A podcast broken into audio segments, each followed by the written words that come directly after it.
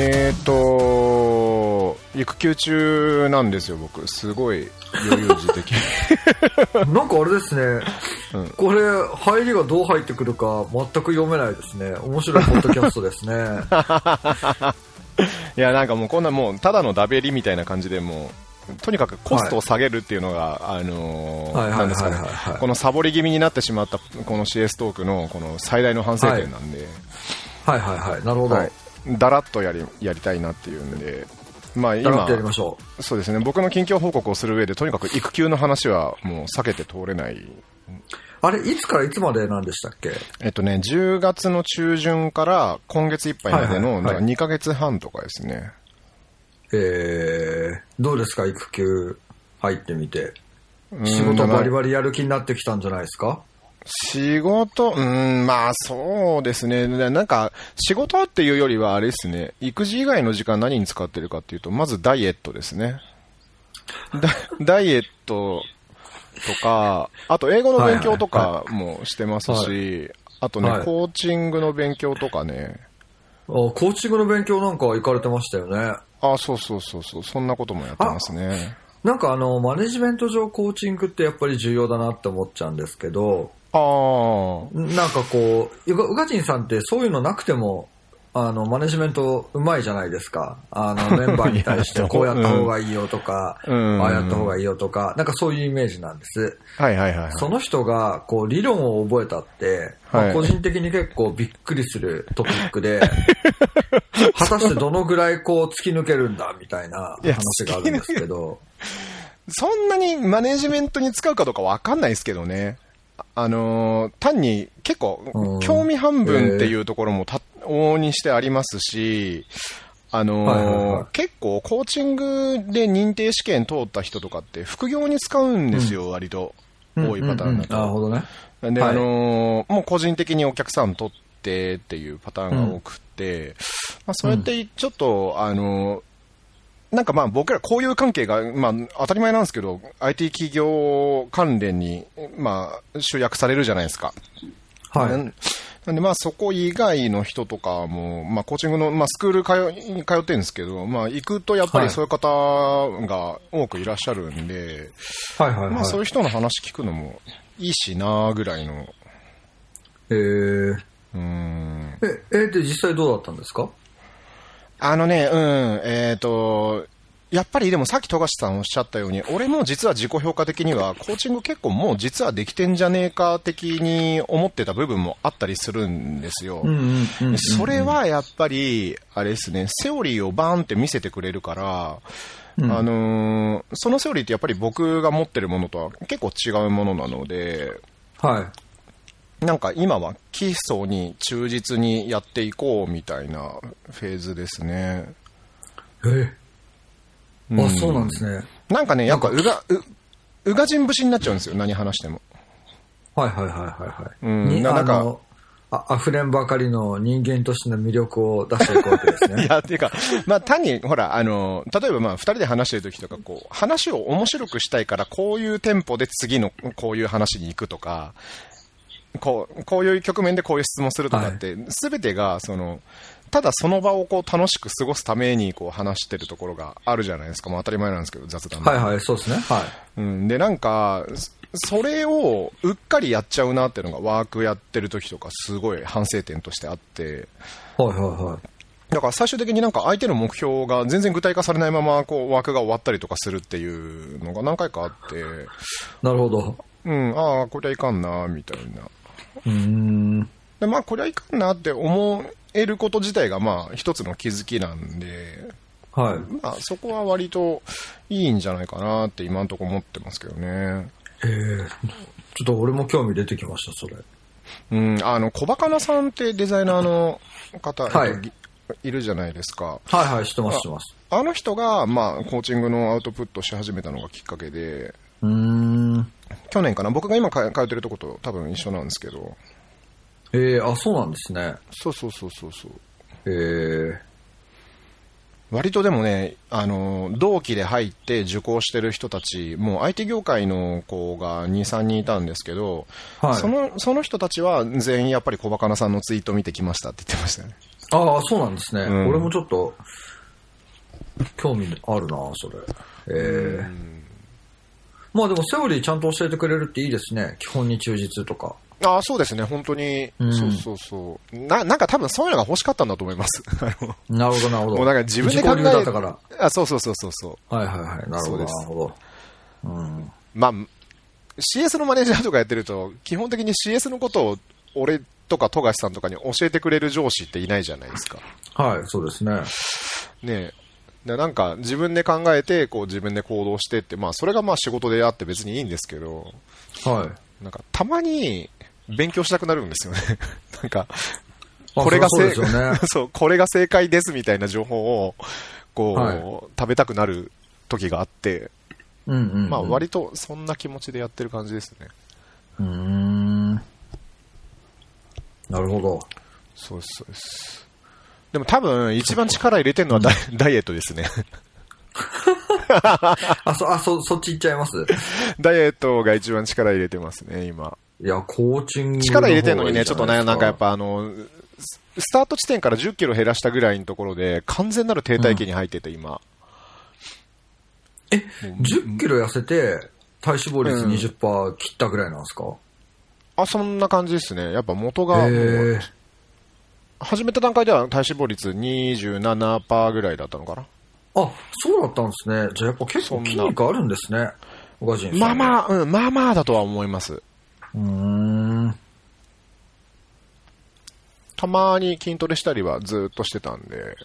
あ、そうだったんですね。うん、で、そのたまに、へーまあ自宅でですよ。で、はいたまにやってたやつを、まあ今、ほぼ毎日ペースにしたりとか、うん。なんかまあ、糖質完全に制限して、あの、ケトジェニックやってたりとか、まあはいあと、そう、じゅあの、あれですね、アップルウォッチであれ出てくるじゃないですか。あ、そうか、アップルウォッチじゃなかったっけ、富樫さん。あ僕はガーミンですアクアクティビティって測ってます一なんか万歩計みたいなやつ。あ、測ってます、測ってます。あ、本当ですか。そう、だからそれが、まあ、全然達成になならなかったんですよね、今まで。なんで、まあ、あ、そうなんですね。そう特に育休中とか油断してたら、家から一歩も出ないみたいな日がたくさん出てきちゃうんで、ちょっとそれは良くなないだろうっていうんで、必ず達成するようにっていうのを気をつけながら、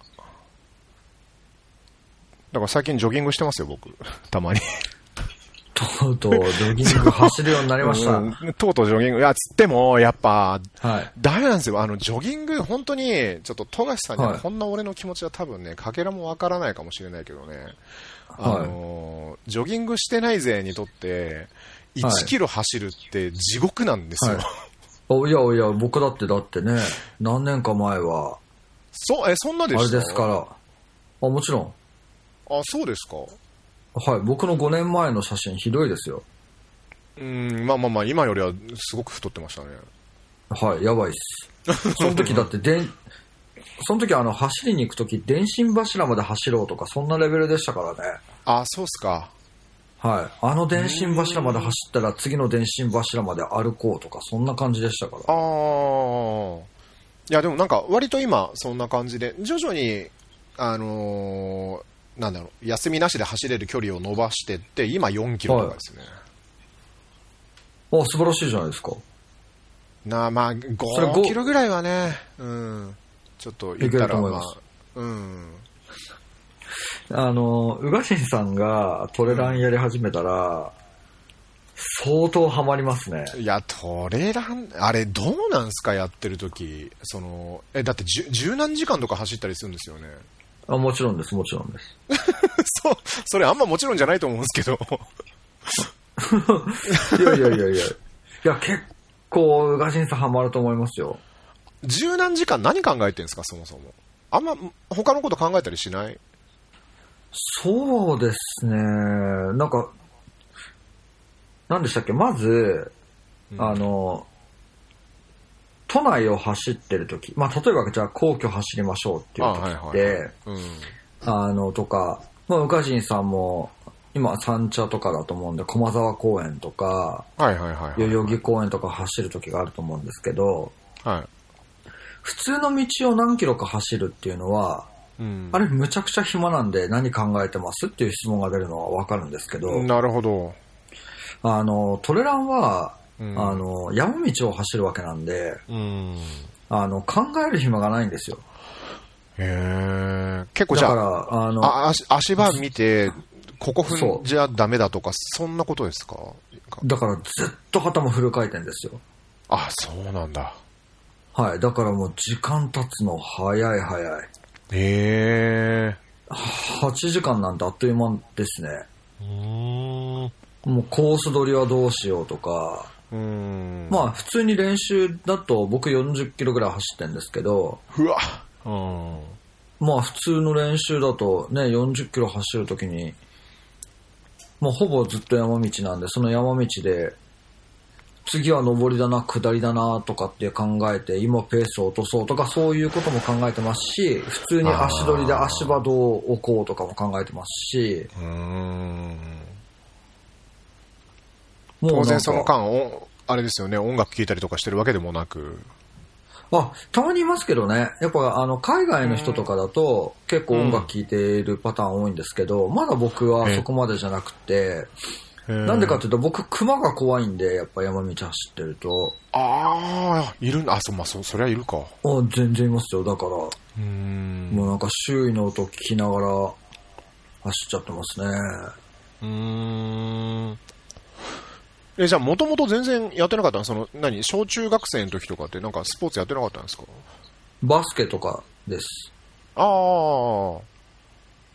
バスケ部、はいもう中、中、バ高スケ部で校すとかまあそうですね。そう思っていただいて大丈夫です。うーん。で、社会人になってから全然運動しなくなっちゃって。おっしゃる通りです。うーん。なるほどな。いや、まあ、トレランは俺はやんないと思いますけど ね。まあ絶対ハマると思いますけどね。 めっちゃハマると思いますよ。本当ですか間違いないです。まあ、そうか、まあでもあそれういうもんですよね。まああの、凝る人ほどああ。ハマってくの。と、PDCA 回すのが大好きな人がハマってく種目なんで、あれって。うーん。もうやればやるほど結果が出てくるんで。なるほどな。まあでも確かになんか、まあマラソンでも別にトライアスロンでも何でもそうですけど、いやる前から楽しそうだと思うものではないですもんね。なんかやってみて初めあそうでてす面白さがわかるんでしょうね。そうです、そうです。うーん。 CS トークの割に全く CS の話してないですけど、大丈夫なんですか、これ。今、いやそういうのもね、あんま考えないことしようかなと思って。ああ、そういうことですか。うん、そう。これもコストざ下げです。ちなみに、うん。なるほど。ちなみにあの、マネジメント、ああ、コーチングって、はい。例えばさっき言った基本って、どういうのがあるんですかその、宇賀神さんが習った、うん。コーチングとはみたいな。基礎とはみたいな。うーんえっとね、まず、目標を作るんですよね。それでは、宇賀神さん自身がですかそれとも面談先の相手のあ、面談目先標のがこ。とですかはういんはいはい。うで、んその目標を達成するのに、じゃあ今日何すればいいんだろうねっていうのを壁打ちしてあげるっていうのが、まあ、オーソドックスなこう形なんですよ。えーじゃあ、例えばそれって、OKR をい、その、まあ、立てるじゃないですか、いろんな会社で。はいはい。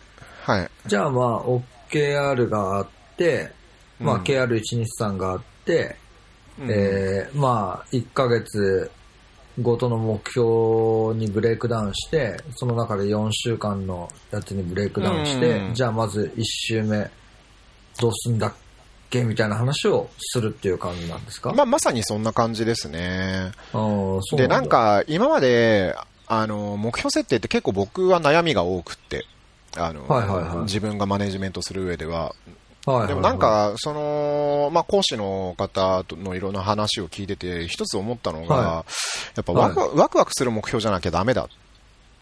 はいはいはいはだい。からもうその目標、これですかねみたいなものがふわって出てきたときに、そそれをたうんうんうん達成した姿をこう想像して、ワクワクしますっていうようなことを聞かれたときに、まあ、そのワークの中で僕がつ立てたやつが全くワクワクしなかったりとかしうんうんうんうんうんうて、んちょっとそれそれを理由に目標を変えてみたりとかした体験を、まあ、ワークでやったんですけど、それとかは割となんかいい気づきだったなっていう、な要するにその、ワクワクしない目標ってあんま意味ないなって思ったんですよね。で、多ほ分うマネージャーとかって、そのまさに OKR から、こう、ヒュってブレイクダウンしたもので、あの、実際、こういう予算が達成したら俺やばくねとかっていうワクワク感あると思うんですけど、もっとブレイクダウンされたプレイヤーの子たちは、多うんう分ん一日何十返信するとかね、あのーはい。ああいう目標っそうてっす多ね分ワクワクしてないよなと思って、うん、そうっすね、そうっすでね。それがね、達成できて、評価やれ A だ B だってなったところで、じゃあ何千円、はい何万円昇給するって多分想像しても全然ワクワクしないだろうし、そうっすね、そうっすね。ななんかね、その辺は結構、まあまあ、まず最初に、なんだろう、いい気づきをもらったなって思ってますね。いやー、でも結構その CS の特にその、お客様対応を最前線でやってくれる方々の、うん。その、OKR でワクワクするって結構難しいですよね。あ、だからね、ま、まず、えっと、速攻で仕事に生かすっていうふうにあんま考えてないですね、今。ああ、なるほど。うん。なんか人生レベルでもう、あの、むちゃくちゃな目標を立てないとダメだと。これも最初の授業で言われたんですけど、なんか、はい。年収1000万目指しますとか、そんな現実的な目標だと、やっぱりワクワク感足りないんですよね。なるほど、なるほど。で、で、じゃあそれがい1億、年収1億だったらワクワクするかっていうと、僕の場合は全然そうでもなくて、意外となんかこう、まあ、最近時代的には、その、お金を稼ぐことよりも承認されることの方がもてはやされるみたいな、そうんうんうんの、うん年収よりもフォロワー数とかって言われるじゃないですか。はいはいはいはい。で、俺も、まあ、あの、例外なく、そっちなんだなと思って、やっぱなんか、大勢の前で、こう、なんか、カンファレンス登壇するとか、あの、まあ、それですごく、いろんな企業さんにこう、影響が与えられるだったりとか、まあ、はい別に音楽でもいいんですよね。なんかもう何万人の前でライブやるとか、はいはいはやいっぱそういう方が全然こうそ想像してワクワクできたんで、なんか、なんだろう、やっぱワクワクするかどうかっていう基準が、をベースにこう目標を考えていくと、意外とそういう気づきにつながったりとかするもんだなっていうのは、ありましたね。やばい、俺最近ワクワクするとかないかもななんかあんのかあのな、ねワクワクするの。うーん、そうだ、僕もちょっとね、なくなってきたなって思ってた矢先だったんで、多は分そこが刺さってるんですけど。い。なるほど、なるほど。うんあ、でもまあやっぱ一番、一番はあれか。なんですか。まあなんか二つあるなと思ってて、うん。まあ最近で言うとやっぱなんか海外の CS の人とつながりたいなっていうのはやっぱ、うんうんなんか個人的に、えまあさっきの影響力の話じゃないですけど、うんうんうんうん。最近あの、宇賀神さんご存知かもしれないんですけど、うん。あの、ゼンデスクのユーザーコミュニティのゼンラボに、はい。海外の方から徐々に、あの、参加リクエストが届くようになってきたんですよね。私は存じ上げてると言いたいところですが、気づいていないです ね。来てる。ああの、最近増えてるんですちよ。なみに、ね、あはい。の、僕、その海外の CS の人と繋がりたいっていうビジョンも、あの、その話の時に一回見てます、やっぱり。ああ、そうなんですなかんか、それ、うん、やっぱニューヨークで全然話せなかったはいはい後に、まあね、ちょっと英語頑張んなきゃねって話は、まあ、お互いしてる、してるじゃないですか。はい、そうですね。あれはね、やっぱり、あの、想像するとワクワクできるんですよね。ああいう場で、こう、英語でコミュニケーション取って、うん、で、あっちの、だから全然違う文化圏の同じ職種の人からどういう情報がももぎ取れるのかなっていうの は、うんなんかやっぱ想像するそれやっとぱ、面白いですよね。うん、いや、面白いですね。はい。まあ、やった結果大したことがない可能性もありますけど ね。 そうですね。あ、だかはいらあれですよ、俺結構育休中、真面目に英語を勉強してましたよ。え、1日何時間ぐらいですかいや、全然1時間以内。あ、なるほど。うん安心しました。でもそ、そんな感じです。あの、もう、継続が命だなと思って。まあ、そうですね、そうですね。うん。へえ、そっか。まあ、二つ目は、うんうんうん。まあ、ちょうど今日、あの、まあ、今日12、この収録12月16日なんですけど、はい。あの、ランサーズ元現職ですね。うんはいあの、I、IPO の日だったんで、おー。なんでやっぱりあの、まあ、事業を一つね、やり遂げて IPO する、うーまあん。東証で金を鳴らすっていうのは結構熱いですよね。は暑いっすね。い。まうーあん。僕じゃないんで。ですけど、やっぱり、あの、自分がそういう立場になってたとしたらって、ちょっと考えちゃうので、うーん。うん。で、僕もね、みたそいなれも感じでね、すねはいあのー、想像はしたんですけど、意外とワクワクポイントにはい触れなかったんですよ。なんか自分で起業するとか、その、まあだから、いわゆる IT 社長、マジかスタートアップの社長とかやって、そうそう、はい。あのーなんかあんまりそれが自分の金銭に触れなくて、なんか、あ、自分のワクワクポイントって意外とどこにあるかわかんねえもんだなと思って。なるほど。僕あの、社長じゃなくていいんですけど、ああ。はい、5, 五人目ぐらいで登場すれば 嬉しいですね。うーん。はなるほどね。い。うん、なんかでもやっぱ社長をやりたがる人とそうじゃない人っていますよね。いますよねっていうか。まあそうですね、僕は、うんまあどっちかというとその器じゃねえなと思っちゃってるだけですけど、やっぱり、あうんのー、野望がある人がね、そういう立場になった方がいいだろうなと思いますし、はああ、そうね。い。まあ、宇賀神さんも一緒だと思うんですけど、どっちかっていうと、ぼあの、僕も宇賀神さんもサポータータイプじゃないですか。そうですね。はい。やっぱり、あの、サポートのタイプが全然違いますけど、うんうんうんうん。はい。そうですね。そうですねなんかなんかで、あの、こうそのコーチングの講師の方が、あの、はい元バレーボールの、女子バレーボールの、はいはあいはいはいの。全日本代表とかやってた人なんですよ。はい。で、そういう、だから体育会系の人だから、うんそういう、なんとなく俺も、まあ、本当、富樫さんおっしゃる通りで、俺、割と昔からナンバー2タイプだと思ってきてるんですけど、はあの、そういうの、割と真っ向否定みたいな感じの タイプで、なんだろう、あの、とにかく、トップを目指してない人って、そこそこのところに収まっちゃうから、い。はい。あの、ダメだ、ダメだって言われました。 なんか賢い人って、なんかね、賢い理由を見つけちゃうんですって。えー、あの、こ、なるほどこんぐらいの夢が妥当だなっていう、なんかほどほどはいはのい、こう、ポイントを、すはいごく綺麗に見つけちゃうから、はい。あの、もうちょいババカになった方がいいって言われて。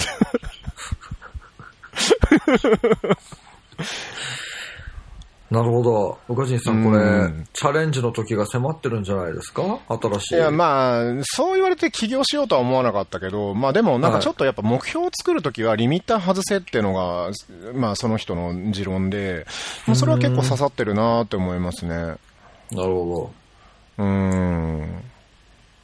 なんかちょっと、あんま人に見られたくないぐらい恥ずかしい、その、 夢みたいなやつを、ちゃんと作った方が、あの、目標としてワークするっていう。で、まあ、多分そういうのって100%達成ってなかなか難しかったとしても、85%に落ちた時に、あのーなんだろう、それこそまあ、年収1億目指してて、失敗する人って多分、なんか2000万ぐらいいってそうじゃないですか、年収。ど。はいはいはい。なるほど。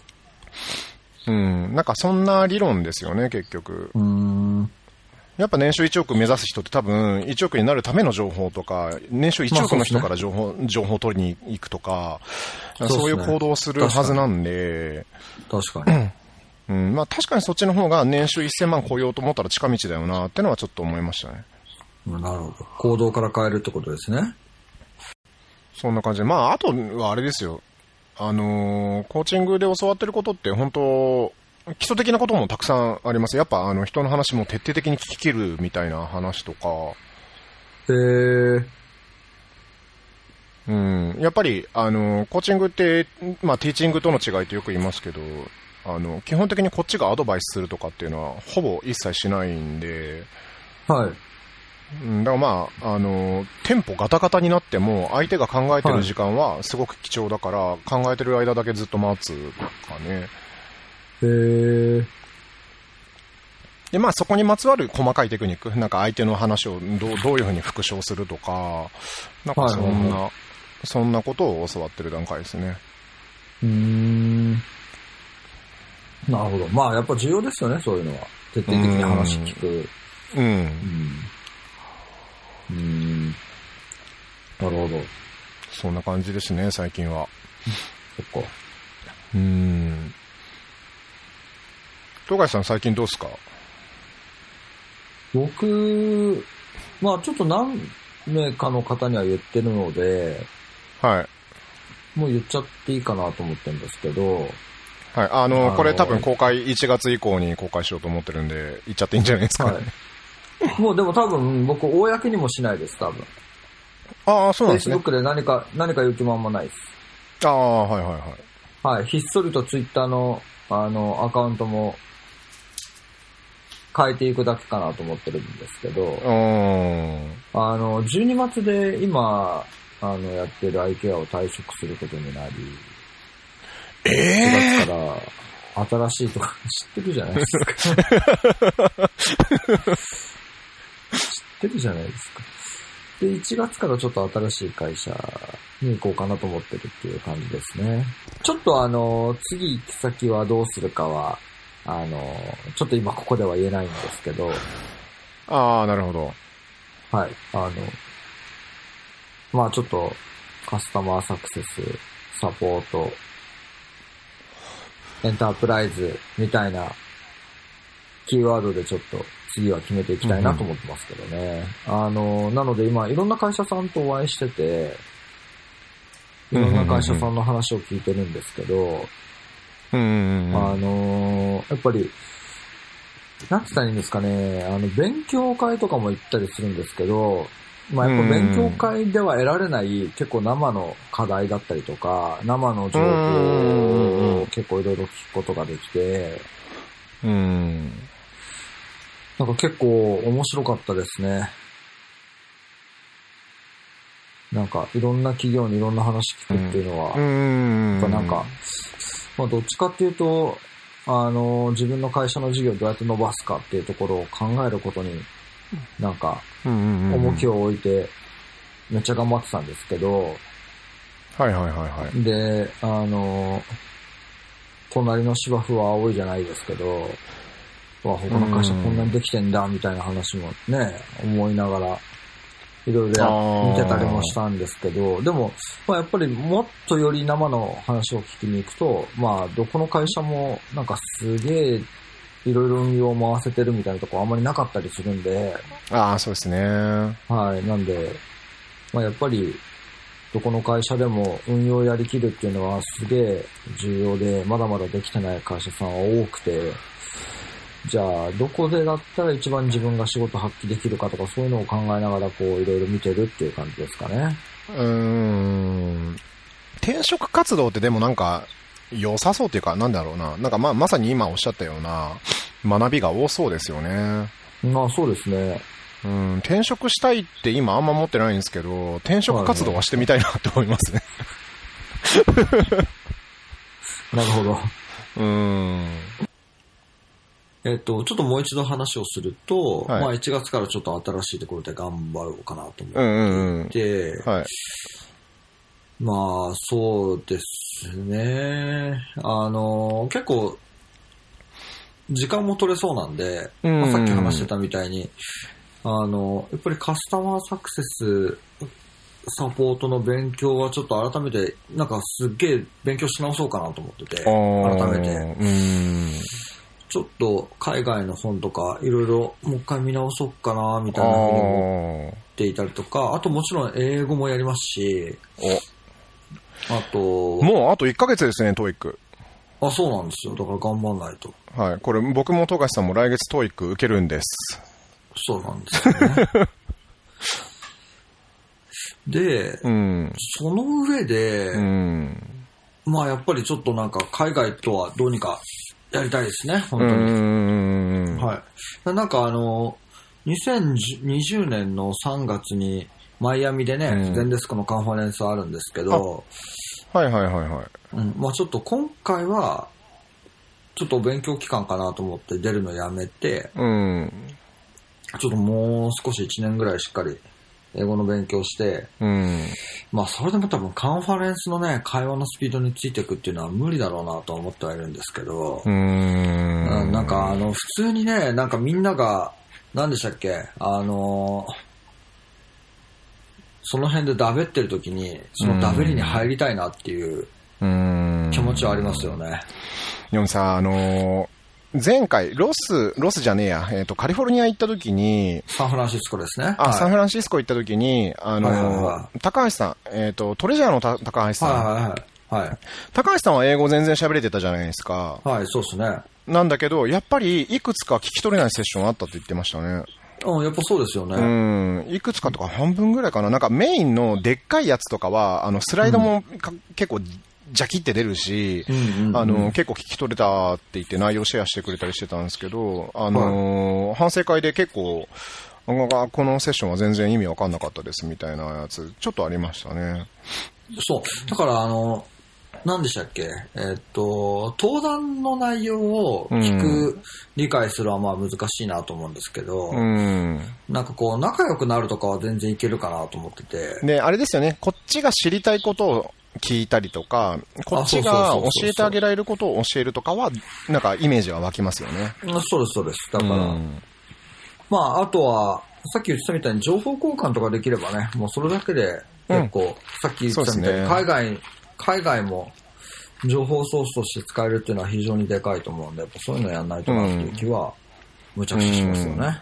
そうですね。はい。だからまあそういう意味でも、ちょっと、あのーまあ仕事はかなり頑張りつつも、うん。あのーまあなんかこれまではね、えっ、と、12時までとか終電まで仕事するとか、終電以降も仕事するとかやっちゃってたんですけど、まあ、うんちょっと下げて、ちょっとそうのん分、英語とかに割こうかなとは思ってますけどね。おーいいと思いますよ。あの、基本的に12時まで仕事するの僕は反対派なんで。確かに、あの、良くない。あの、仕事できないって言ってるようなもんなんでね、やっぱり。そうですね。うん。はい。いいっす全ラボ。ちょっと全ラボの話を。はいはいはい。こないだ、こないだ全ラボ、久しぶりにやりましたけど も。久々でしたね。あれ、あのーあまあ、今回僕主催みたいな感じでやってたんですけど、はいはいはい。あ、これ何を言いたいかっていうと、あの、宇賀神さん、今回は主催が僕で、全デスクサポートの、あの、事例をいろいろ出すみたいなことをやって、はいはいはい。はいはい、それが最初のセッションで、次のセッションが、あの、初心者、上級者みたいな形で分けて、あ、はいはいはい。まあ、それぞれディスカッションしてくださいみたいな形でやって、はい。まあ、なんか機能を一つでも覚えてもらって、この機能を使おうと思って、あの、会社に戻って、なんか、トリガー使うとか、マクロ使うとか、うんそういうこと、ビューをちょっと変えましたとか、そういうことやってもらえれば、もう万々歳だなと思って、うん。まあこん、やってみたんですけど、はい、まあ、なんか、一人か二人ぐらいは、こういう機能使い始めるようになりましたとかって言ってくれて、まあ、個人的に良かったかなと思ってたんですけど、うん。はいはい。なんかこう、宇賀神さんもいらっしゃってたじゃないですあか。はいはい。はい。旗から見ててどうでしたあ、いや、でもなんか、そういう効果は全然あったんじゃないですかね。まあ、前から全ラボはそうだったと思いますけどね。まあまあそうですね。は。うん。でもやっぱり、あのー僕、初心者の方に混じったのかないはい、あれいやいやいや、いや、超上級者ですよ、あそこ。あれ、上級者ゾーンでしたっけはいあ、そそううですだそうで、す上級者ゾーンだった。そうだ、そうだ。そうです、そうです。うん。まあでもなんかやっぱり、えっと、隣に座られた方とかは、あのーあ、私上級者じゃなかったかもしれないみたいな感じで、 最初結構、なんていうのかな、あの、恐縮されてたんですけど、まあでも、はいはいはいあの、し、しっかり情報を盗んで帰られたんじゃないかな。うん割と僕の他にもエクレクトさんとか、はいはいはいはい。まあそれこそ立松も見ましたし、はいはいはい。うん、まあ割とその辺から情報もいで書いたんじゃないかなと思いますね。へえ。し、やっぱり、あれですね、あの、前半のセッションで、富樫さん、ビューの並べ方について出したじゃないですか。はいはいはい。あれって、まあ別に僕とかにとってそんなに新鮮かって言ったらそうではない情報だと思うんですけど、まはあい言うて、やっぱり人の組んでる、その、ビューの中身とかワークフローとかを聞くのはすごい勉強になるなっていうのは、僕でも思いますもんね、やっぱり。あ、そうなんですか。思います、思います。特に富樫さんって、あの、これ、まあ、ビューでもマクロでも、まあ、えっと、まあ、あの場では話してたけど、はいはあの、NPS も CES も、とにかくジャーニーできるじゃないですか、富樫さんはいって常に。はいはい。はい。で、あれってやっぱり、そうやってる人、ちゃんとやってる人少ないと思うんで、うーん。うん、あれはね、なんか、俺も困ったら富樫式で行こうって思ってます。あ、そうなんですか。あの、お他社さ意外でんのアドバイスをするときとかに、ビューってどう作ればいいんすかねみたいな。要するに、どういうビューがあったらいいんすかねとか、はうんあのーそれこそ CES 撮りたいんですけど、どうやったらいいんですかねとか、ああいうのって、僕が撮りたいと思うときは、あんまり富樫さんの真似しようとは思わないんですよ。あの、僕が撮りたい理由があるはずなんで。い。 まあまあそうですよね。うん、こういう理由でビューを新しく作りたいとか、で、ごちゃごちゃしてきたからこう整理しようとかって、自分で考えるから、あの、人の真似をすることは多分あんまりないんじゃないかと思うんですけど、あの、やっぱ他社さんにアドバイス求められた時とかに、このはい富樫式ジャニー切りは、すごい、はいあの、実はね、パクれるなって思ってて、 それ活用してくれたらいいんですけど、はい。オガジンさんのように結局活用しないみたいな話になりませんそれ。あ、いやいやいやいや、もうだって全デスクがそう仕込まれたらもうそ、それに沿ってワークするわけですからね、やっぱり。ああ。いや、なんか、あの、ちょっと話ずれていいですかあ、はいはい。あの、今の話めちゃくちゃ面白い話で、うーん。あの、まずちちょっとは、ちょっとあの前提を話をすると、あの最近あのアドベントカレンダーっていう全デスクあ、のね、はいはい。全デスクのアドベントカレンダーっていうのをはい。はい。やっていて、あ、これ全デスクでやったら面白いんじゃねとかって言って2週目から開始するっていう、大丈夫か、はいこいつみたいなことやっちゃったんですけど、 あはい。の2週目から開始してみて、で、はいあの、塚本さんが、はあの、書いていたんですけど、い。はい。あの、技術負債の話をちょっとしてて、おー今は良かれと。思って、うあんの、。組んでいたけど、うん。あの、なんか何年後かになったらこれが負債になる可能性があるみたいな話をしていて、ああ、読んでないわ。うーん。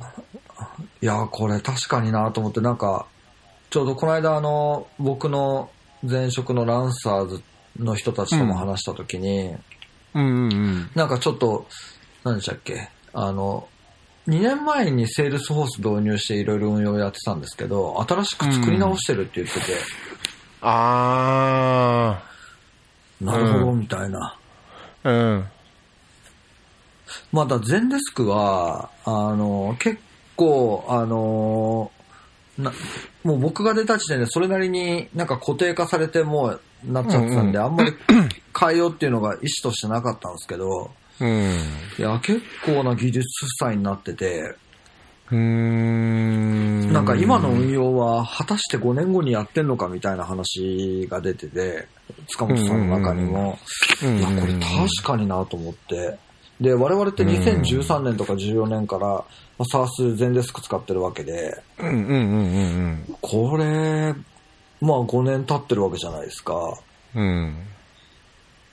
まあ確かにな負債になってる部分もああるかもなとか、うーん。まあなんか、それである程度いいところまで行ったから、まあ現時点ではないかもしれないけど、またね、何か、あの、あ、新しい概念とかが生まれてきたら、運用も全部変わるわけで、うーん。い、やー結構 SARS って難しいなと思いましたね。ガチガチに作り込んでも、あーうーん。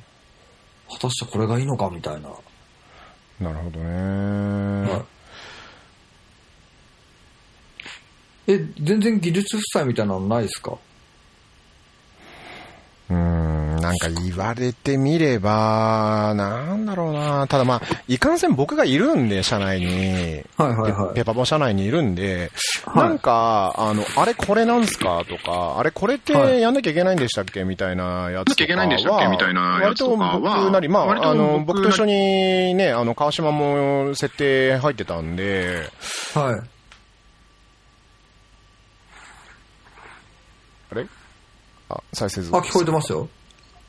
あ、はい。なので、はいあのーまあ、ラムに聞けば大体わかるみたいな感じにはなっていて、だまあ、変える必要があるものは、随時変えられてはいるとは思ってますけどね。うーん。で、なんかそれあ、でじ、ゃあ、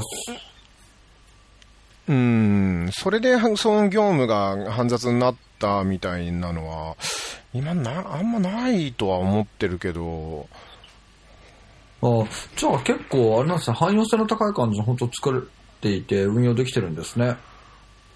うーん、なんかあんまり僕ガチガチうに、ん。フローをこう決め込まないところがあるんで、どっちかっていうと、んそういうゆぬるっとした状況を受け入れるマインドを作ろうっていう方のマネージャーなんですよね。ああ、そうですよね。うん。この間もあの、この間も何でしたっけ、あの、ちょっと相談したやつあるじゃないですか。ナレッジどうやって貯めてあ、ますかはいみたはいい、なナレッ話をジ。はい。ははいはい。うんい。。してましたけど、ああの時の考え方も宇賀神さんらしいなと思いながら。 ですよね。そうそう。あはの、いナレッジのことで、えっと、富樫さんから軽く、まあ、雑談程度にこう相談をいただいて、僕、基本的にナレッジに時間使うの超、超ダメって言ってるっていうね。そうそうそうそうそう。うん。あれは絶対に完成しないから、み たいな。そう、何でしたっけ、ユニコーンとかペガサスだと思っててそうでみたすい。な。あれはもう空想上の生き物なんで、その完璧なナレッジっていうの は。 もうそうでいす。やペガサスみでもなんかたいなもんですよ。はい。なんか、あの、この質問この間も受けたなとかありそうじゃないですか。もうそういうのはしょうがないと思っちゃってるって感じですか。うーん、どうだろうなうん、いやてかあんまりないんだと思いますね。ああ、そうなんだ。へうーん。え。社内いやナレッジ結構なんかやっぱり、なんかはい。その、場所を右往左往したりするのが一番無駄なコストがかかるなって、これはうんうんもうう、んあの、自分でもそういうことをやった経験から思っていて、うんで、GitHub の Wiki がどんだけ整理したくなっちゃう散らかり用だとしても、もう、もうそこでや、やろうぜっていううんこれは自分でも、あの、全デスクのガイドに移動しようとしたりと か、なんか、はい Git- GitHub 使い始める前は、あの、プキウキっていう、その、なん か、はい、ウィ懐かしい。キをあの作ったりとか懐かしいするんですけど、ダメなんですよ、やっぱり。最後、あの、いつでも徹底して最新情報に更新する担当者なんてどこにもいないと。へえだからもうなんかあの、アサインしちゃえばいいのにと思っちゃうんですけど、うーん、いいのかもしれないですね。僕はなんかもう、なんだろう、それをやって、うんややっぱり更新されない時期ってあるじゃないですか。半年とか1年とか。ありますありますあります。うんはい、で、その間、その人が評価されないとか、んそうですねそうなりますそうそう、そういうところも嫌だし、やっぱり1年ぶりに何かが更新されたときに、OK、OK、待ってましたっつって、情報を更新するみたいな人があんまり自分の中で想像できてないんですよね。うーん、なるほど。うん、なので、あれ、これって、なんか共有どうなりますかねみたいなことに気づいてくれた人こそが、あの、最良の共有方法を考えて自分でやってくださいって思ってます、ずっと。なるほど。うん。あの、似たような質問を何名かにさせていただいて、は実は、い。はい。あはの、山田和弘というあはいはい M 社の、いはいはい。ちょっとお伺いしてみたんですけど、はその CS のトップの方い。は、はい。なんか、やっぱり担当を置いて運用してるっておっしゃってましたうーね。ん。で、なんかあの、 すげえ難しいな、難しいっていうかなんか考えるなと思うのが、あの、OJT 担当ですよね。うんうんうん。あの、OJT を教える人。はいはい。教える人って何を基準に教えるかっていうと、マニュアルを基準に教えていくことになると思うんで、あああ、ー。マニュアルと、あの、OJT 担当一緒にしよっかなとかいろいろ思っちゃうわけですよ、なんあか。ー。その方がいいなとか。へーで、それをそうんのまんま、あの、山田和弘大先生にぶつけたら、はあのーその、社内マニュアルと、うんあと外部 FA、あのー外部に見せる FAQ い。うをん。同じ担当者にしていて、うん。で、えーっと、それはライターなので、うん。ライターということと、その人に教えるっていうスキルは全く違うから、うん。担担当完全に分けてますみたいな、ものすごいお手本のような回答が返ってきて、まあ割と僕もそっち寄りかもしんないですね。まあそうですようーね。んと、俺はあの OJT って実は教えてる側の方が学ぶことが多いと思ってるんで、はいはいはい。あのーはいはいはい。機会なるほはど極力多くの子にシェアしようと思って、あんまりね、OJT 担当みたいなのは作ってないですね。あの、2年目説ですね。あ、そうですね、はそうですよい。うね。ん。あの、何でしたっけえっ、と、2年目になる子に、うん。えっ、と、トレーナーとかを任せると、そうですねよりおし教えることで学んでいくみたいな。うんまさに要はまさに言語化することで、はい。言語化することで気づくものがあるみたいな。そうですね。そうですよね。うん教えるときに言語化するからいろいろ学ぶ、なんとなく覚えてたものが形になって覚えられるみたいなやつですよね。あのー俺、足立みつる大好きじゃないですか。で、あ知らなかったです。あの H2 とかですよね。そうです、そうです。で、足立みつるの漫画のはいはいは中いで一番好きなのがラフっていう水泳の漫画なんですけど、わかります。僕も大好きです、あれ。で、あれはい、で、途中で、あの、主人公の男の子が空手部の男の子に水泳を教えるシーンがあるの覚えてますちょっと今ラフ持ってきてい いですか やめてください。 時間かかる。あの空手か空手部の、なんて言ったっけあの、アミちゃんを、その、そいつも好きなんですよ。で、アミちゃんと近づきたいっていう理由で水泳部に入ってきたんですよ。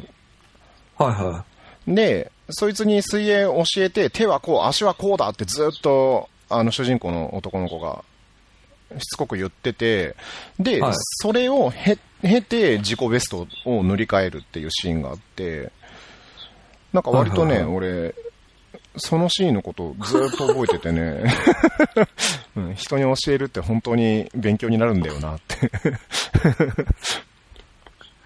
なるほど。まあそうですね。それはそうですね。はい。そっか。まあそういうのがいいのかな。まあいいや、まあちょっと最近、あのーナレッジとかもろもろにちょっと相談を受けることがあって、思考を巡らせていて、はい。まあちょっとは話を聞いちゃいました。すいません。うーん。なんかね、あのーまあちょっと、はい。社内ナレッジの、なんか、完璧というか、あの、超イケてるものを、まだ俺が、 こう、ね、何社かこう CS 見てきた中で、一度も目にしたことないっていうのが一番ネックなんですよね。なんか一回社内ナレッジ見せ合い会とかやってみたいですね。ああ、やってみたいですけど、全ラボ以外のイベントをやる体力を考えると、はい。 CS ナイスハックさんとかでやってくんねえか な。 そしたら全然何でも手伝うんだけどな。ずるいわ、その、は いやだって、多分、渡し方いや、CS、CS ハックが、だって、まあ、その、藤本さんだって、あの、絶対ネタ探してるはずなんで、毎月やってん ですよ、だって。すごくないですか ?2 年、二年で間も毎月やってんですから。そのまあ確かにそう。あれはもう、なんか、あれはすごいですよね。うーん。確かに面白いテーマですよね。ううん。いや、割と重要なんで、ーん。まあ、まあ、全ラボでやってみてもいいかもしれないですけどね。純粋にガイドでやってるパターンもあれば、あー。ドキュメントとか Google サイトでやってるっていうパターンもあるかもしれないですしね。うーん。まあいいや。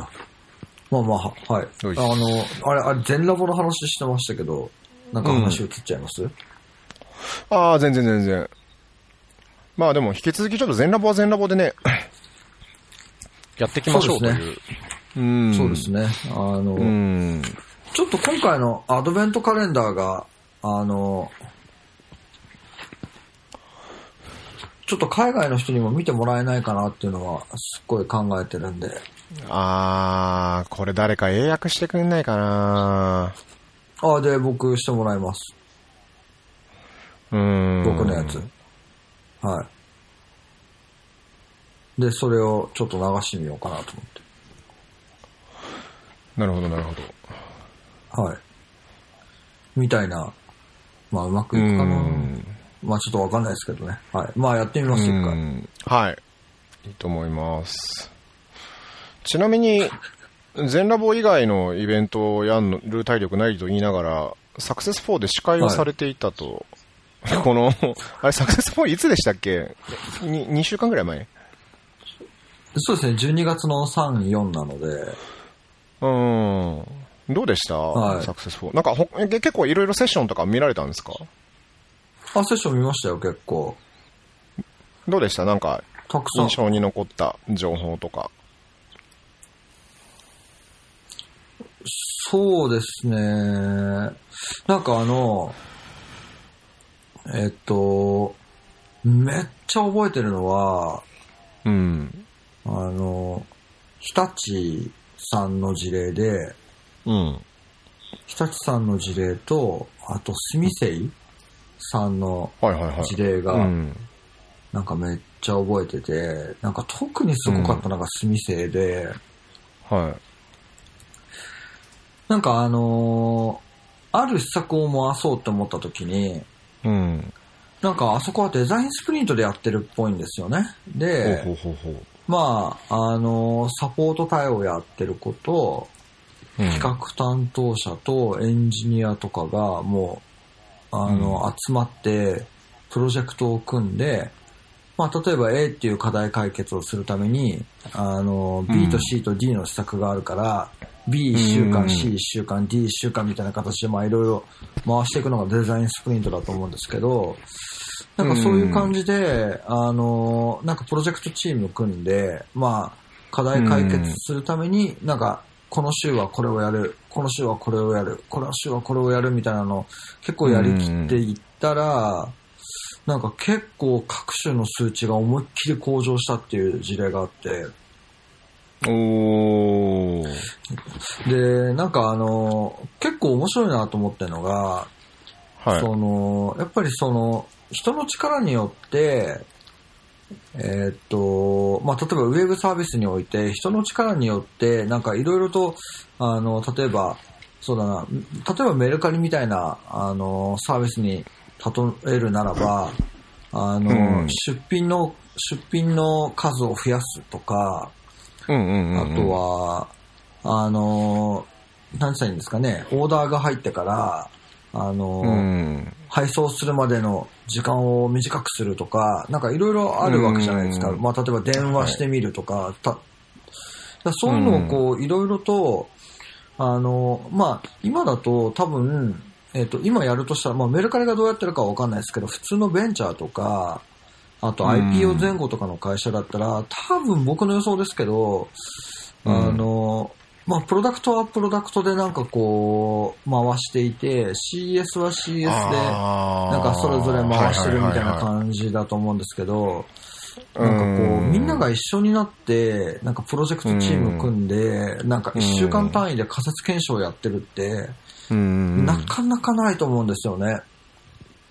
で、CS やっている部門でデザインスプリントやってるみたいな会社って僕これまで聞いた中だと一社ぐらいしか知らないんですよ。クックパッドなんですけど。はいはい。うんだから、なん、かこう、やっぱそう、で、まあ2社目がこのスミセイさんの僕、話だったなと思ってて、やで、っぱこうやってなんかなるこほう、なんつったらいいんですかね、ある程度、やっぱお客様対応とかもね、もう日常的に回せるようになって、まあ企画担当者とか、あの、そういう人たちがいる中で、どんどんとなんかこう、今週はこういう施策、今週はこういう施策とかって言って、どみんなで回すみたいなことをやるっていうのは、すすげえ楽しそうだなと思って。な。なるほど。やっぱそれやりたい。あの、なんか個人的に今後カスタマーサクセスの次の世界はカスタマーエクスペリエンスだと思っていて、うんあ、の、カスタマーエクスペリエンス重要だって誰もが言ってるんですけど、そこ数値化できてないから、はいはいはいなはんいかササクセスで、なんか、要は数値化しやすいじゃないですか。そっちが今すっごい流行っていってると思うんですけど、僕は次が、まあ、そこがある程度一定の運用できるようになったら次に何来るかっていうとやっぱカスタマーエクスペリエンスだと僕は思ってるので、うん。そこを上げるためにはなんかプロジェクトチーム組んでバンバン施策回すみたいなのが絶対来るよなと思ってるんで、うん。こう多分カスタマージャーニー描いて、どの辺にね、ボトルネックがあるかを見て、そこはもうプロダクトと一緒になってやっていきましょうみたいな世界が絶対そのうち来ると思ってるので、まあそういうことを結構やりたいなっていうのは、なんかサクセス4を見て、スミセイさんの内容を見て、うんうんうん思ったことですね。もうなバるンバほンどなもっともっと人の、あの、ウェブサービスにおいて、人のやれることって絶対もっとあるはずなんで、そうですね。うん。んなんかね、あの、僕も、ペパボーでも、あのプロダクトのスプリントに僕が入ってた時代とかもあったりしたんですけど、はいはいはああのね、あれはあれで結構、難しいなと思って、やりゃできるもんではない。あの、やっぱうんりうんうんいい形を作っていかないと、まあ当たり前なんですけど、い。うんうんうん当時の僕は頓挫したんですよ、途中で。なんかやっぱりそあの、そうなんですうん、結構一週間分のスプリントレビューとかって、やっぱ時間もめちゃめちゃ長いですし、うんで、まあうっすそねの中で、僕、割と発言する方なんですけど、ミーティングの中では、思ったことパンパン言うんで、はいはいんだけど、それでもやっぱり発言数少なすぎるし、あの、えーそもそも、なんか僕のその顧客の視点を必要とする瞬間っていうのが、あの、少なくって、あ、そうなんですかそうでしたね、その時は。ちょっと、あのーだいぶ昔の話なんで、なんか具体的にこうっていうのが、うんあんまり上手に思い思い出せないんですけど、うなんかね、多分、その事例、そういう事例って、他にも失敗事例ならいくらかあると思うんですよね。ん。うんうんううん。ん、なんかね、多分うまくはまって、ちゃんと数値改善までいけて、あのよっしゃ、これ、イベントで話したろうぐらいまでの段階に来てるのが、すっごい少ない、だからそのささっきおっしゃってた、そのスミセさんとクックパッドさんしかぐらいしかアウトプットしてないっていうところだと思っていて、なんか、そのそもそなるほもどカスタマーサポートにとかカスタマーサクセスの担当者に何を期待するかみたいなところが、いまいち定まってないのが一つの要因なのかなって気はちょっと、今話してて思いました。なるほど。ううんん。なんか、例えばその、なんだろう、じゃあ、さっきの話じゃないけど、ジャーニーごとに CES を取っていて、で、どんな変化がありましたみたいなのを、その、他の部署の人とか、もしくはまあ部長とかが、期待を正しくしてくれるんだったら、あのこっちもの分析にもこう、油が乗ってくるじゃないですか、どんどん。そうっすね。ねでも、はなんか多分、それをどう、誰がどう使うみたいなところの接続がうまくいった事例っていうのがまだまだ少ないんでしょうね、きっとね。うん、まあそうかもしれないですうーね。ん。ちちなみに超どうでもいいんですけど、すみさん、すみせいさんがう、ん。それをやって成功したのは同じ部屋に詰め込んだんですって。うーん。 10人だったらもう、11人ぐらいを10人部屋に詰め込んで、うん。そこでやってたのがすっげえ良かったって言ってましたね。へえ。ちょっと面白いかもな面白いと思ういますよ。ーん。もう、だから疑似スタートアップですよね。あ、そうです、そうです。ね本当おっしゃる通りで、ね。それです、それ。うーん。はい。あ、それ面白そうだなうんなんかやっぱりうちもあの新規サービス出てきたときにあの、いまあ、直近で一番新しいところで言うと、あのカラミリピートって、カラミショップのあの定期,、はい定期定期購入版をローンチしたのが、一昨年かな、去年かな、はいあの出したのが、まあ、いうん一番新しいんですけど、そのメンバーとかは、やっぱり、あの CS の担当者含めて、あのし当時こう、空いてる会議室がなかったんで、あの社長室でずっと仕事してましたよね。え、マジっすか もう社長が、あ、いいよ、使っすげて、えつって。えなんか、新卒の男の子がずっと社長、社長の椅子に座ってるのが、絵絵面がすごい面白くって。 一応、それむちゃ、それむちゃくちゃ面そ白いれですね面白かったんですよ。まあ、その子、無事、あの、ローンチまでしっかり、あの、PO の仕事をやり遂げて、無事マネージャーになりましたけどね。えーうん。そうか。まあ、あと、そうですね、サクセス4でやっぱすごかったなと思ったのは、やっぱあの、ひろこさんと、うん。あと、岡田さんのツートップうはん凄まじかったなっていうのはあって、おうまあ、まずやっぱりあの、ね、青本とうか、ん。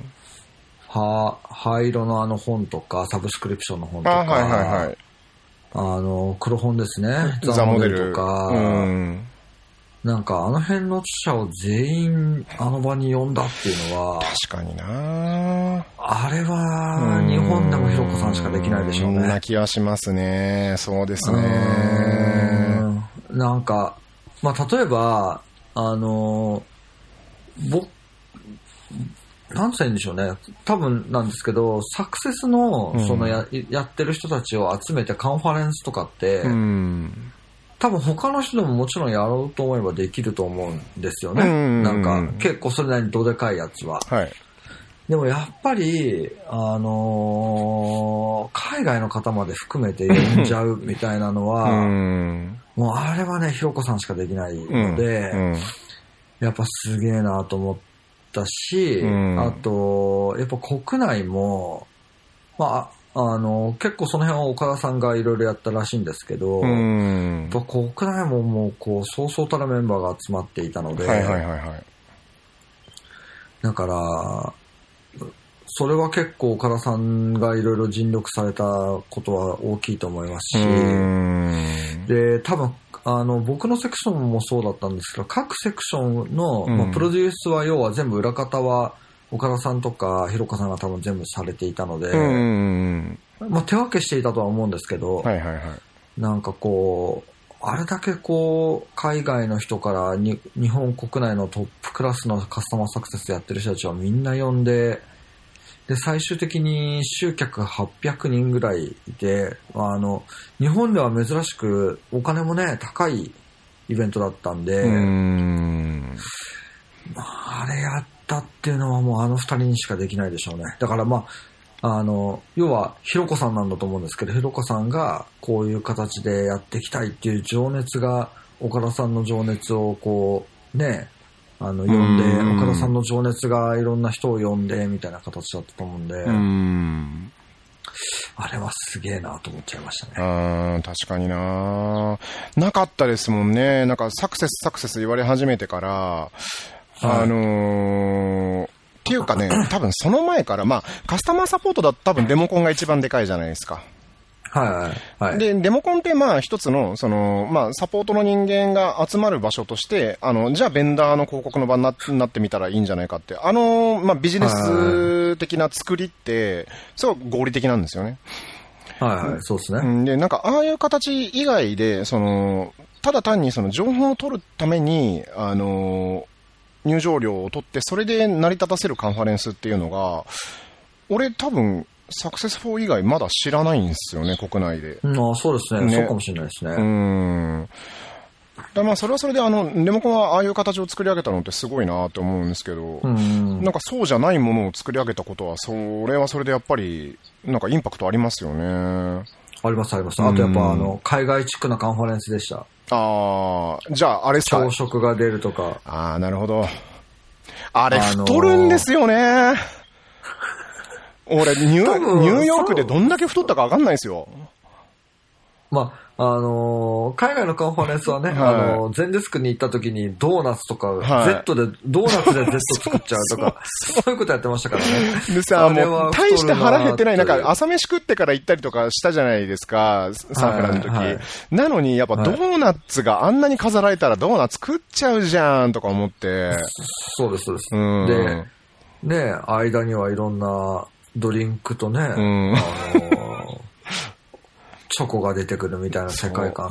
まあ、サクセス4はそこまでではなかったんですけど、ちゃんと、うん。あの、朝食、昼食なんかが提供されましたし、前日は前夜祭とかもありって、うーん。まあ、結構、なんか海外っぽかったですね。あと、日本ではない、あのー、何でしたっけ。えーっ、と、なんて言うんでしょうね。まあ、交流できるようなスペースもあったりとかもしましたし、あー、なるほどなうん。もうなんか、かうん海外のいいところ全部と持ってきて、まあ、多分ね、もっともっと、あのーひろこさんとか岡田さんからすればもっとこうしたいみたいな多分うーん。きっとあるんでしょうけど、うーん。まなんとなく日本ではもう全く見たことのないような形式で、うーん。やっぱあの海外のいいところをしっかり取り入れてるなっていう感じはめっちゃしたんで、なるほど。うん、いや楽しみです今後あの会がどうなっていくのか、ねそうですね。ねまた、んなんか来年もやるみたいなインフォメーションあったんですか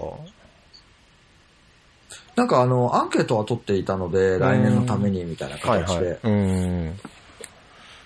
なんかぜひなんか開催してほしいなと思いますしそうですね。やっぱりうんそしたら、次回は行こうかな。 あの、育休中だったんで、ちょっと、あのー、そうですよね、ご遠慮いたしましたけども。はいいやあれはいやっぱりお金出す価値はありますね、うーん。あれ、2万円でしたっけ ?4 万円でしたっけえっと、2万円と10万円です。ああ。その、でも、そうそうそう。あれ、ビその VIP チケットが存在するっていうのも 海外っぽいですよね。そう。そう。ねいや、。ほんとそう。そうですよ本当そうなんね。そうなんです。なんか、やっぱ僕もその日本の文化の中で生きてきて、VIP って、あんまり馴染みがないじゃないですか、そもそもスポーツ観戦とかでないですも、ねやっぱないですね VIP 席って行ったことないし、ナイスナイスナイス。うん。で、まあ実際、あれみたいですけどね、その日本の VIP 席ってやっぱ全然ダメみたいですけどね。ああ、そうなんですね。らしいんですよ。なんかやっぱ海外の VIP 席っえてー本当にリッチみたいで、えー、うん、なんかそこにお姉ちゃんを連れていくのがもう経営者のステータスみたいな感じに、のなるほど、なるほど。場所なんですって。で、なんかやっぱ、そへの、堀、堀江さん堀江門が、あのー、あの人ほら、バスケ、なんだっけ ?B リーグあれ、はいななんだっけあのー、バスケのプロ化にものすごい、あのー詳しいじゃないですか。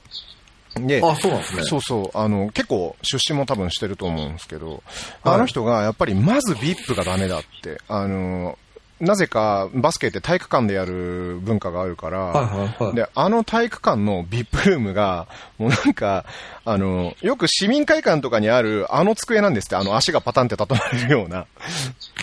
で、もうなんかケータリングが、ああめっちゃの、いいアでルすフねァードとか、ああいうやつらしくって、いや、そんなの全、まずそこが一番ダメだみたいなお話をなんかでしてたんですよね。それはダメですね。ん。今回 VIP、どんな感じだったんでしょうね、サクセス4の。誰か VIP 席行ったのかなああ、えっ、とですね、多分ちょっとイメージしてるのと違うかもしれないでうす。ーん。あの、例えば、全、あの、リレートの時だと、あの、全デスクのカンファレンスだと A、B、C みたいなフロアがあったじゃないですか。んで、うん。あの、あの、A、B、C みたいなフロアがあったの覚えてないですあの、ニューヨークで会った時。あ、もうあ覚えてないか。ー、なんか思い出しました、はい。で、えっ、と、VIP は、VIP チケットは、えっ、と、今回800人で VIP チケットが400人、うん。えっ、と、そちょっとあの、もう一つ VIP と何て言ってるかは覚えてないんですけど、もう一つの方が、えっ、と、400人ぐらいだったっぽいんですね。うーん。、で、まあ、VIP は、えっ、と、2階で、で、その2階で、えっ、と、その VIP の方々向けの講演を聞けるみたいな形になるのあそうで、か、はいはいはい。それがあれ、そうなんですあれですか、あの、サブスクリプションとか、あの、ザ・モデルの。あ、そうです、そうです、そうです。あ、えっ、とね、ザ・モデルの方は、えっ、と、下の方でしたけあどね。ーへー。はい。誰でも聞ける感じで。うーん。うん。まあでも、ね、あの、メルカリの社長の話とか、あと、あースミセイさんの話とか、うんうんうん。日立さんとかの話は VIP でしか聞けませんでしたね。でもあの、参加者全員にあれの動画見せるっていう話だったんで、うーん。はい、もうすでにあの、なんだっけな、えっと、あれはもう公開されてるんですよ。えっと、登壇資料はもう公開されていてあ、ーそうなんです。なるほど。うん。よし、じゃあそろそろお時間が1時間回ったので、取れたか大丈夫かな大丈夫じゃないですか、さすがに。よし。では、こんなところで、一旦、えー、国会の方は、えー、切らせていただき、あ、な、なんかあの、告知したいこととか、あ、ないですよね。特にないです。 はい。 はい。じゃあ、そんなところで、えー、本日のゲスト、えー、元アイケアの、あ、ちょっとそういう、そういうこと言わない方がいいか。いやいや、大丈夫です、大丈夫です。はあの、元っていうか、まあ、12月末までなんで、まあ、はい。大丈夫ですよ。はい。まあ、なんでも大丈夫です。はい。あの、ありちょっがととうござい今後ましたね、あの、とにかくコストを下げるから、コストを下げるということは、富樫さんとか小川くんとかが呼ばれる頻度が高くなるということなの で、あの、またカジュアル に。そう、呼びやすい人そうですがねたくさん呼ばれるっていはう意味です。はい。ああ、そっちの方が嬉しいです。あの、はいなんだったら、次行ったところで僕がどうな、どういうことをやるかとかね、そこで思ったこととかをもう話せるかもしれないんで。ああ、めっちゃ興味ありますね。で、多分その頃はにいもしかすると、僕たちの TOEIC の点数が、 そうですねえいや、これあれで一も回ね、あ公開した方がいいと思うんだよ な。やだ。それはやだ。やだ勘弁してください。 それ勘弁してくださえ、公開した方が面白くないですかい。いや、だって次大丈夫での、あれですよね、全デスクの、そのリレーと、だ来年か、はい再来年か、あ再来年か、その次の年かわかんないですけど、もうその時には、トイックはい俺たち700点ぐらいにはななってるわけじゃないですか。すそうですね。それは間違いないです。うん、だからまあそれ考えたら、たった1年でこんなにみたいな、その、はいね、ビフォーをやっぱ取っとかないと。 いや、ちょっと遠慮しておきますわ。わかりました。 じゃあまた、まあでも、あの、公開するしないはともかくとして、えー、トイックが終わ ったあたりに、そうですね。そ うですね。僕たちのそうですね。僕たちのトイックが一回終わった頃に、えーまたお会いしたいと思います。では、いありがとうございました。じゃあそんなところで、はい、ありがとうございました。はい、ありがとうございました。